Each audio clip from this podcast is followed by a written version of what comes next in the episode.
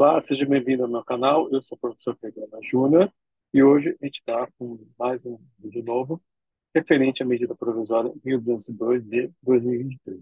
Então, antes de mais nada, não deixa de se inscrever no canal, ativar as notificações e compartilhar o vídeo para ajudar a divulgação do meu canal. Então, a gente vai falar hoje sobre a medida provisória 1202 de 2023, especificamente da questão da limitação da compensação dos créditos tributários decorrentes de decisão judicial transitada em julgado. É, essa medida foi colocada, trazida pelo governo federal através dessa medida provisória, e além disso, essa medida provisória trata de outros dois assuntos que também causaram bastante polêmica e uma reação bastante negativa do mercado em relação a isso, inclusive do próprio Congresso Nacional. Então, a medida provisória 1202, né, ela foi editada agora no dia 28 de dezembro de 2023 e ela trata de três matérias. Então, primeiro, a limitação das compensações tributárias decorrentes de decisões transitárias em julgado.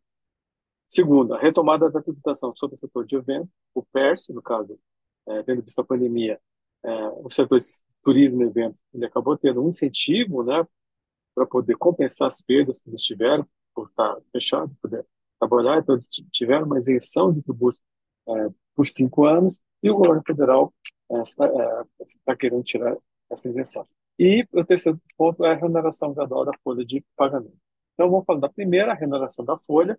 Então, isso causou um efeito bastante negativo, principalmente por parte do Congresso Nacional. O Congresso Nacional havia aprovado né, a desoneração da folha, depois de muita discussão, e é, o governo não respeitando o, governo, o Congresso Nacional havia aprovado, né, é, consentido, a, está reintroduzindo o aumento da folha, da tributação da folha de pagamento.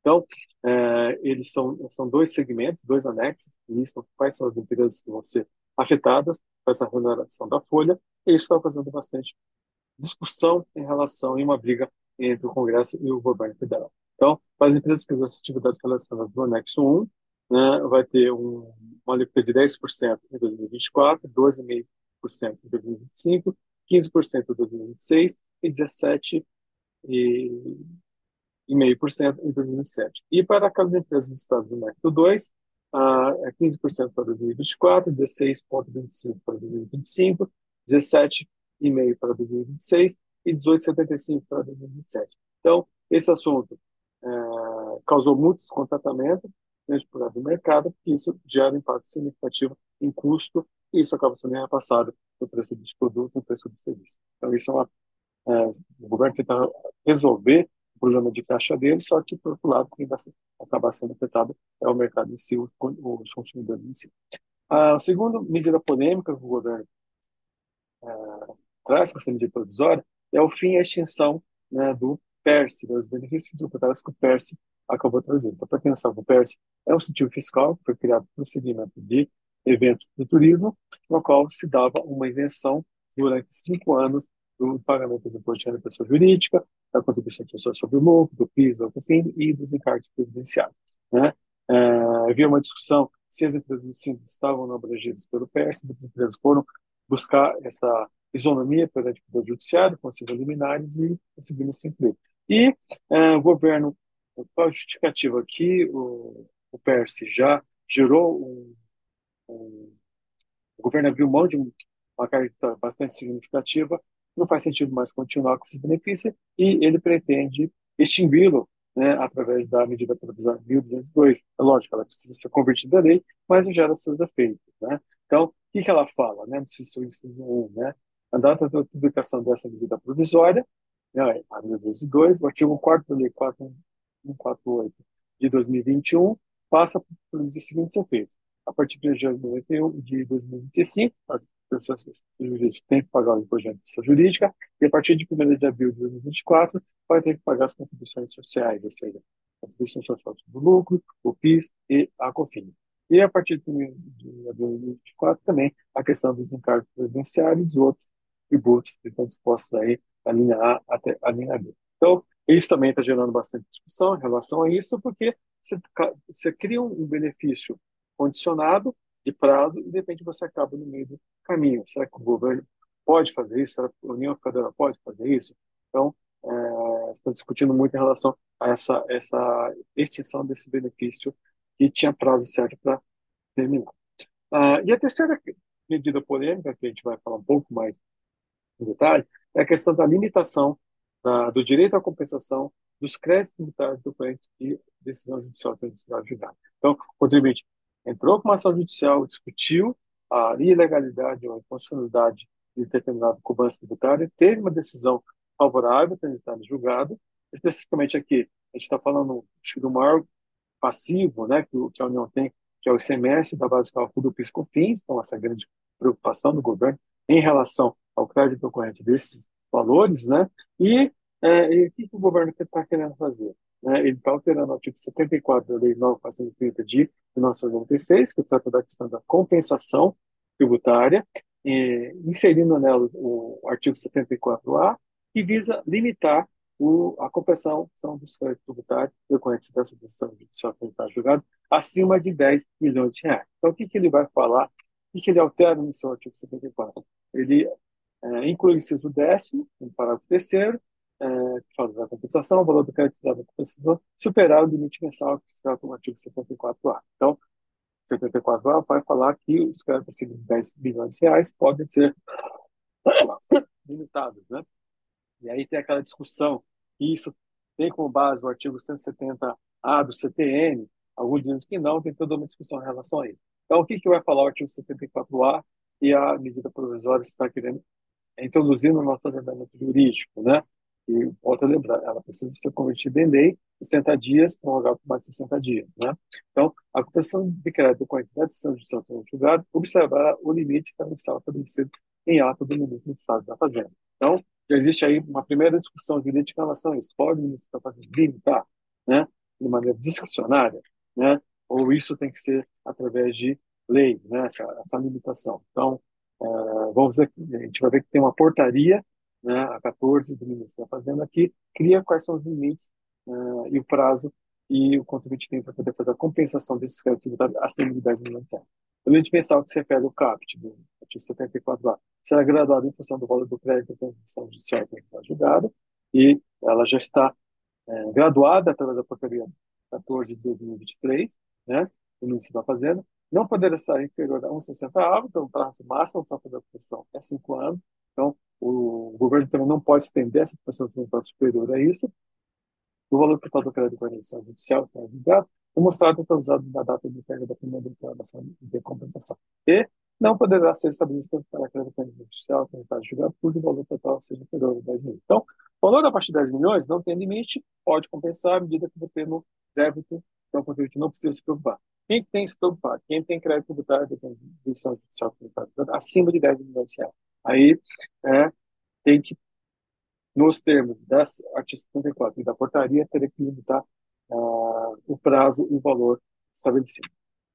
Para fim disposto nesse artigo, a primeira declaração de compensação deverá ser apresentada no prazo de até cinco anos, contado da data constitutiva da decisão ou da homologação da existência da execução judicial. Então, o contribuinte tem cinco anos após a decisão de julgada ou do, da desistência da execução do título judicial para poder é, é, protocolar o primeiro pedido de compensação tributária. Caso isso ele não faça, ele perde o direito a fazer a compensação. Né? Então, é, para ele não perder esse direito, ele teria que fazer essa, essa protocolo dessa compensação. Né? Então, lógico que não vai fazer, não vai perder esse prazo, né? ele vai ficar esperando 10 anos para poder fazer essa compensação. E a portaria 14 de 2024 estabelece os limites e prazos para essa compensação. Então, os créditos né, acima de 10 milhões, até 99 milhões, 999, 999 milhões, tem o prazo, eu posso compensar em 12 meses. De 100 milhões até quase 220 meses, de 200 a quase 330 meses, 300 a quase 400 milhões, 40 meses, de 400 milhões a quase 500 milhões, 50 meses, acima de 500 milhões, o contribuinte tem 60 meses para fazer a compensação desses valores. Então, a portaria é, 14, baseada no é, artigo 74A, traz esses limites né, estabelecidos pelo ministro da Fazenda. Né? Então, se isso é legal ou é incondicional, isso, é, vamos dizer, se é passivo, não se Então, essa medida provisória ela é bastante polêmica, porque ela traz esses três temas né, que oneram né, a tributação dos contribuintes, isso vai acabar afetando o preço de serviço, o preço de bem, né, e vai afetar a economia como um todo. E a medida provisória 1202, é, existe possibilidade de questionamento? Eu posso eventualmente estar discutindo isso judicialmente? Então, existe, né? Então, nós estamos vendo muitas é, manifestações de advogados, de especialistas em relação a isso, é, é, dando seu entendimento que isso, na verdade, seria uma espécie de confisco, né, quando o, a União Federal limita o direito à compensação. Então, é uma, é, uma presença classificatória, você estaria tributando patrimônio ao invés de renda, fere o princípio da isonomia, porque o contribuinte ele tem que pagar o débito em dia e é, o seu direito à compensação do crédito tributário está sofrendo uma limitação né, temporal em relação a, ao seu direito. Então, isso feriria o princípio da isonomia. Né? Afronta uma decisão judicial, porque lembra, o contribuinte levou 10 anos, 15 anos para poder esperar ter uma homologação do Poder Judiciário para poder utilizar aquele crédito. E a, mesmo assim tem que esperar mais cinco anos para poder fazer a compensação. Então, isso né, é, violaria aí, é, a coisa julgada, o princípio da segurança jurídica e é, há um entendimento né, por parte dos devedores que não se aplicariam as limitações impostas pelo artigo 170 do CTN. Né? Então, essa limitação colocada pelo ministro da Fazenda de maneira discricionária não afrontaria o artigo 170, então não poderia utilizar esse fundamento para poder é, dizer que essa, essa limitação constitucional é legal. E nós temos é, entendimentos contrários, né? Fazer o advogado do diabo também. Então, o que, que pode pesar contra eventual discussão judicial em relação a isso? Primeiro, a decisão do STF referente à limitação da compensação dos custos fiscais, né?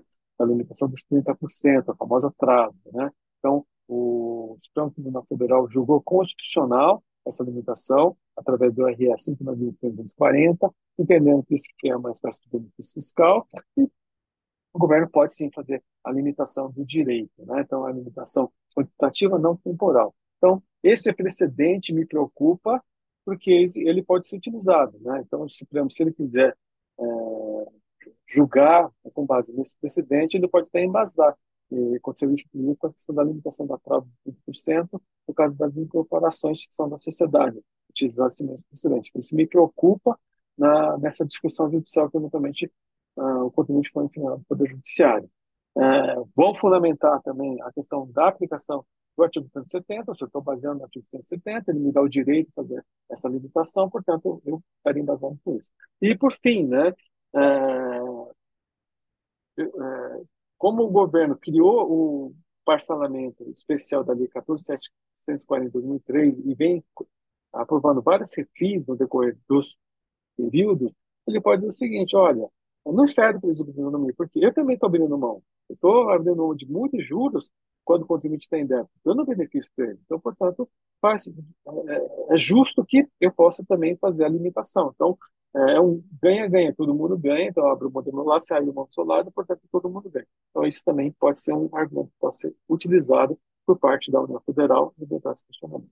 Então é uma medida provisória polêmica, é, ela ainda vai passar por uma série de discussões é, no Congresso Nacional, vai ter emendas, vai ter editamentos, mas nós temos que ficar atentos em relação a isso, porque esse é um exemplo muito claro de é, violação do direito do contribuinte, né, e afronta vários dispositivos legais e constitucionais.